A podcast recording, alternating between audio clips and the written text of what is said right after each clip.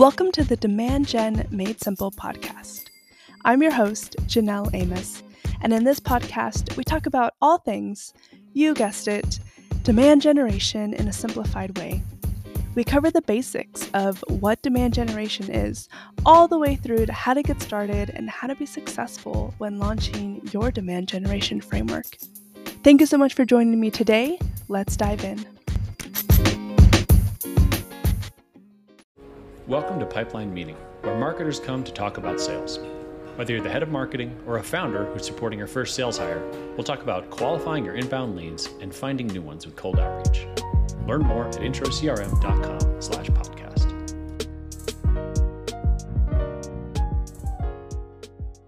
This week, we welcome Janelle Amos, who's the founder of Elevate Growth. We talk about demand gen strategy, the overlap between marketing and sales, particularly for B2B SaaS startups that are starting to get some traction. Let's start with her. My background is all B2B SaaS startups. Predominantly, any startup that's about seed level to about Series C is about where I work best in and I have the bandwidth for to support. From there, it normally is either one to three different scenarios. The first one is that they hired a head of marketing and they need to have somebody come in to help them actually get the job done and either it's they don't have a demand gen background or they have a clear understanding on where they want to do demand gen with and they don't have the hands or the bandwidth to actually do it. I come in and i help make sure to keep that strategy alive. The second component is you're just working with the founder. They don't know how to get started and they just need marketing entirely and a demand gen motion. That's when i would work and sell with the founder and actually get them with their marketing traction going. The third scenario, which is not as popular as the first two that I mentioned, but it's uh, working with a head of sales. And the reason for that is the startup hired and built out their sales team first. Now that they're starting to realize that marketing is a critical component of that, the head of sales is that normally that person that steps in to lead the marketing team as well. Well, that's not the ideal scenario because I believe that marketing should be first prior to sales. That is a scenario that I see often with startups now, as we still need to modernize and revolutionize the way that startups prioritize their go to market motion. Tell me more about that marketer being what would come first for clients who maybe are earlier stage, but they want to be like your clients who are more successful the ones who have that marketer come in and set that good foundation, what does it look like when a company is really ready for you to do your thing? Yeah, that's so broad because define ready for demand gen, right? I mean, it could just have the idea of wanting to take it somewhere. It could actually have a budget of wanting to take it somewhere. It could have different stages of the product development. But I think what first comes into priority needs to be do you actually have a product that is marketable. Let's start there first. Do you actually have anything tangible? And then let's look at the market. Like, do you actually have an, a market for your product? Is the fit there? Is the audience there? Once those stages are accomplished, I think marketing is the next best option because then we can start understanding how we can take that product to market. Whereas traditionally, if we start with a sales motion, that starts from an outbound perspective and having them work outbounds and cold callings and the cold emails. The reason why I support marketing first is because marketing can do that at scale.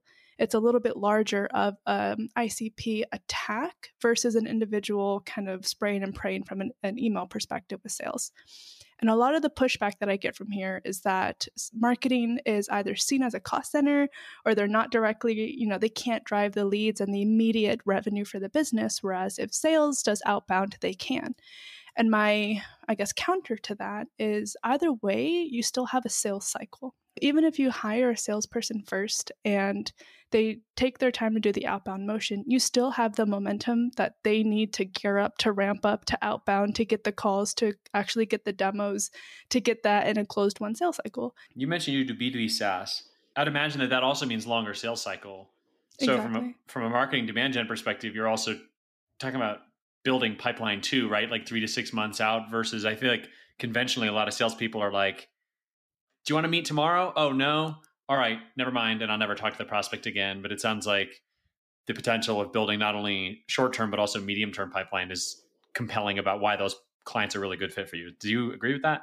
Yeah, 1000%. I think sales cycles could it could vary as well, right? You could have some SaaS that are 90 days, you could have some SaaS that's 2 years, depending on how big the buying committee is, what that market fit is, the adjustment that's behind it, if it's an entirely new category, if you're entering something that already has the market buy-in. So that's why it kind of varies a little bit more.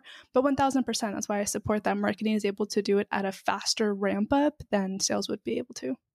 Uh, what challenging thing for sales too is getting that right messaging. If you're coming in totally cold and you're trying to disrupt someone, you know, do that pattern interrupt, you really do have to know that ICP. It just may be the fact that that messaging, that positioning hasn't been ironed out yet. And so even if you're doing all the right sales practices, you can't get through, but you can use marketing to maybe iterate because, you know, these platforms are built for Google and LinkedIn are built for that type of iterative testing, right? Yeah, and I think the same goes for marketing too. I mean, I think marketing starts with one set of messaging and figures out if it works or doesn't work, and they pivot from there too. I think the messaging game will always be a messaging game as the market continues to evolve five, ten years from now.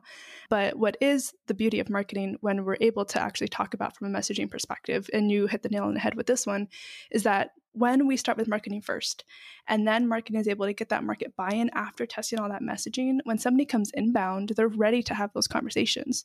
The salesperson doesn't have to worry about either convincing or testing messaging or seeing if it resonates. All they have to do is sell like do what they're hired to do is sell right? So that's why it helps and i've had a lot of conversations with a lot of like vp of sales that i've worked with while i was in house where we've talked about why hiring demand gen is the success of a sales team productivity sales will not survive without demand gen in an early stage startup. I actually have a podcast about that as well, where I interviewed a BDR manager as well. And I was like, listen, tell me why, talk to me why. We're just outlining a lot of key components that we're starting to see as we talk about this modernizing marketing and go to market motion on how we can actually start seeing the success of doing these things in a different order. Tell me about go to market motions. The episode that caught my eye was about market disruptive startups and you're talking about early stage startups and how demand gen is what can feed that sales team. How is going to market as a market disruptive startup if you're creating a category or maybe reimagining an existing category how is that different than traditional corporate marketing efforts? Yeah, the easiest way that I can explain that is because nobody has heard of you, knows what you do, you've got to be absolutely everywhere with everything, everyone, and anything possible. You've got to find a way to either pay for sponsorships, host sponsorships, do sponsorships, and really have a lot of no matter where your ICP is putting their attention on, you're there. And that can be really challenging from a budget perspective of trying to understand how we can be in all these places at once. The way that I, again, counter that is to better recommend how that audience spends their time and then from there prioritizing those channels and doing one mass content hub and using that to then chop up and mass distribute if possible. Okay, give me an example of that. Yeah, so I think my recommendation for B2B SaaS clients would be either for like a podcast or some sort of live event or roadshow event or micro event or like a fireside chat event, something that's a little bit of a longer form content that you could use either for internal subject matter experts or to bring on guests. I think that would be the key. A lot of companies think that a blog is their long form content, and I think it needs to dive a little bit deeper and more strategic than a blog. What I do for my business is I have my podcast that I use as my long form piece of content. And then I use that to chop up individual portions and I distribute that on LinkedIn. And then I also distribute that on TikTok. If we translate that to how B2B SaaS models could use for the marketing, they could do a podcast or they can do fireside chats. They could use that from a long form content, interview a subject matter expert, and then drop that on the respective medium, like uh, the podcast medium and then use that and chop it up. Now, sales can use it in their outreach, marketing can use it in LinkedIn ads, marketing can use it in video ads, marketing can use it in their own email nurturing. They can use it TikTok, they can use it for Instagram, they can use it for Instagram Reels, they can use it for YouTube Shorts.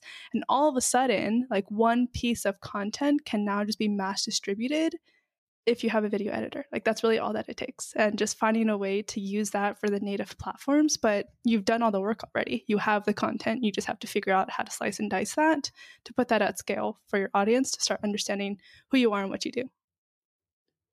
What does your tech stack look like when it comes to enabling sales team? Is there a specific software you like to use on CRM side or in terms of social publishing? To get visibility into those metrics and to track the customer or like buyer journey? That's a really loaded question. I think in general, any company should have a marketing automation platform and some sort of sales CRM. Sometimes that's both if they buy like a HubSpot sales and marketing platform. Sometimes that's different if they do a Marketo and Salesforce. So at a minimum, we need to be starting there from a tech stack perspective. And then traditionally, from an, an enablement standpoint, sales also likes to have like a Salesloft or an outreach type of cadence sequencing tech stack. From there, in terms of enabling them to leverage this piece of content, I have never met one salesperson that didn't want content from marketing. They've always had their opinions on what content is needed to help them close deals or why they need content. And so having the communication that content is now available and how to use it has been the success of getting that buy in. I think more than just needing a specific tech stack. One of the things that I've actually done in house, which I'm not fully sure I recommend today, I don't think it's it's bad. I think it could be a very viable strategy. We bought an employee advocacy tool and we use that to add both marketing and sales and corporate everybody in it to where marketing would publish like a blog, right? Or publish some sort of piece of content. And then everybody, all they had to do with a click of a button, and then they would mass distribute that on their own personal um, profiles, social profiles like LinkedIn or Twitter. And that's great to get the content at scale. And you, you are tapping other people's individual networks, which I think is valuable if those peers are your ICP. But I think the the downside to this component is now understanding that we're not necessarily enabling the voice of the individual people. In today's day and age for the modern buyer, it's that level of authenticity and relevancy that's going to be key to kind of cutting the market with that attention. And if we just go like a spray and pray motion, I don't think that's good enough anymore. What I re- would recommend is putting together those pieces of content with ways to use it, the channels that they could use it, sampled messaging around that, and just tell them if you want to use this copy and paste, go for it. But it's definitely important for you to also understand what your point of view is on it and to put your own spin on it. But this is just a piece of content to help you to get the word out. And I would leave it at that. And how would you say to distribute that? Would you say Slack, email? Doesn't matter? I guess whatever companies are using for their internal comms. Yeah, I think that goes back into the internal communications. I've hosted it in Slack, I've hosted it in like their own intranet. I don't find email to be that most effective. I did an email and Slack, and that still didn't work. People don't care about email when it's internally. Slack, I don't know. Slack gets hard because you have so many individual conversations, you have group collaborations, then you have specific channels where for example, marketing would come in and be like, hey, new piece of content deployed. Hey, new piece of content deployed. And all you see is marketing, hey, new piece of content deployed. And you never really have any like engagement or any type of use cases from that. So, what I recommend is to have either your marketing leader or your sales leader or whoever's the enabler between the two teams to sit either on weekly, bi weekly, no longer than monthlies, and to really talk about the stuff that is coming into pipe. A lot of people call them marketing meetings where you bring marketing and sales together. You start talking about what's in the pipeline, how they can use it, ways to use it, and just pretty much pull their attention. But I found in general, sales needs, or anybody really in today's attention span, needs like five to nine different like reminders of saying, hey, this is available. Hey, this is available. Hey, did you use this? It comes with kind of finagling your way through the leader and getting that buy in and having your leader help then lead that team into the enablement standpoint instead of the marketing person trying to do that all as well. So you've got the internal marketing challenge first before you can even get outside of the walls of the company. Yeah do you do training or coaching or context for your clients when we're talking about social selling maybe it's f- unfamiliar to them. Do you provide any of that or talk to them about that or have any resources or ways that you sort of equip them to begin to use their own voice? Because that is i think very contemporary.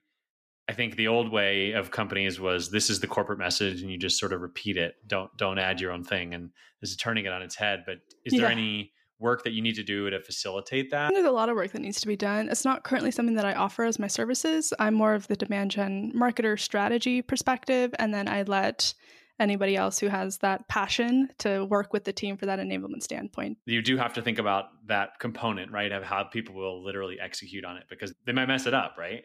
I don't really know if it's messing up their own point of view. I think part of it is making sure that it's even leveraged right? I think that goes into the internal communications and the buy ins and the distribution from that more so than it is getting them to to write something. I think that's the intimidation part from the individual of like why my voice? Why do i need to write something? I'm intimidated.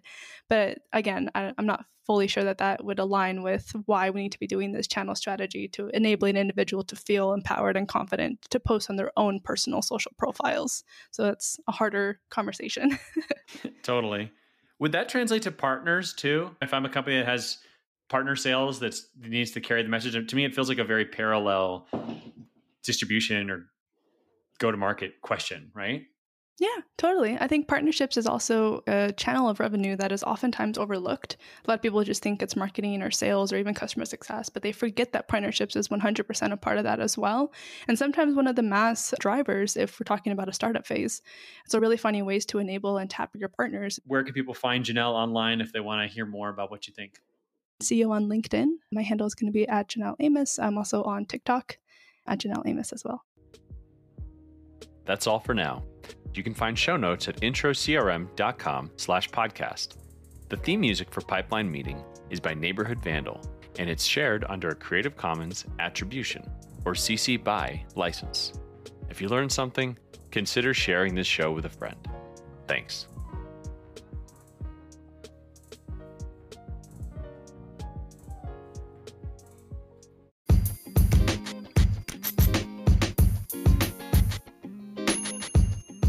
Thank you so much for tuning in to the Demand Gen Made Simple podcast. If you found this episode valuable, please do not forget to subscribe. Thanks, and see you next time.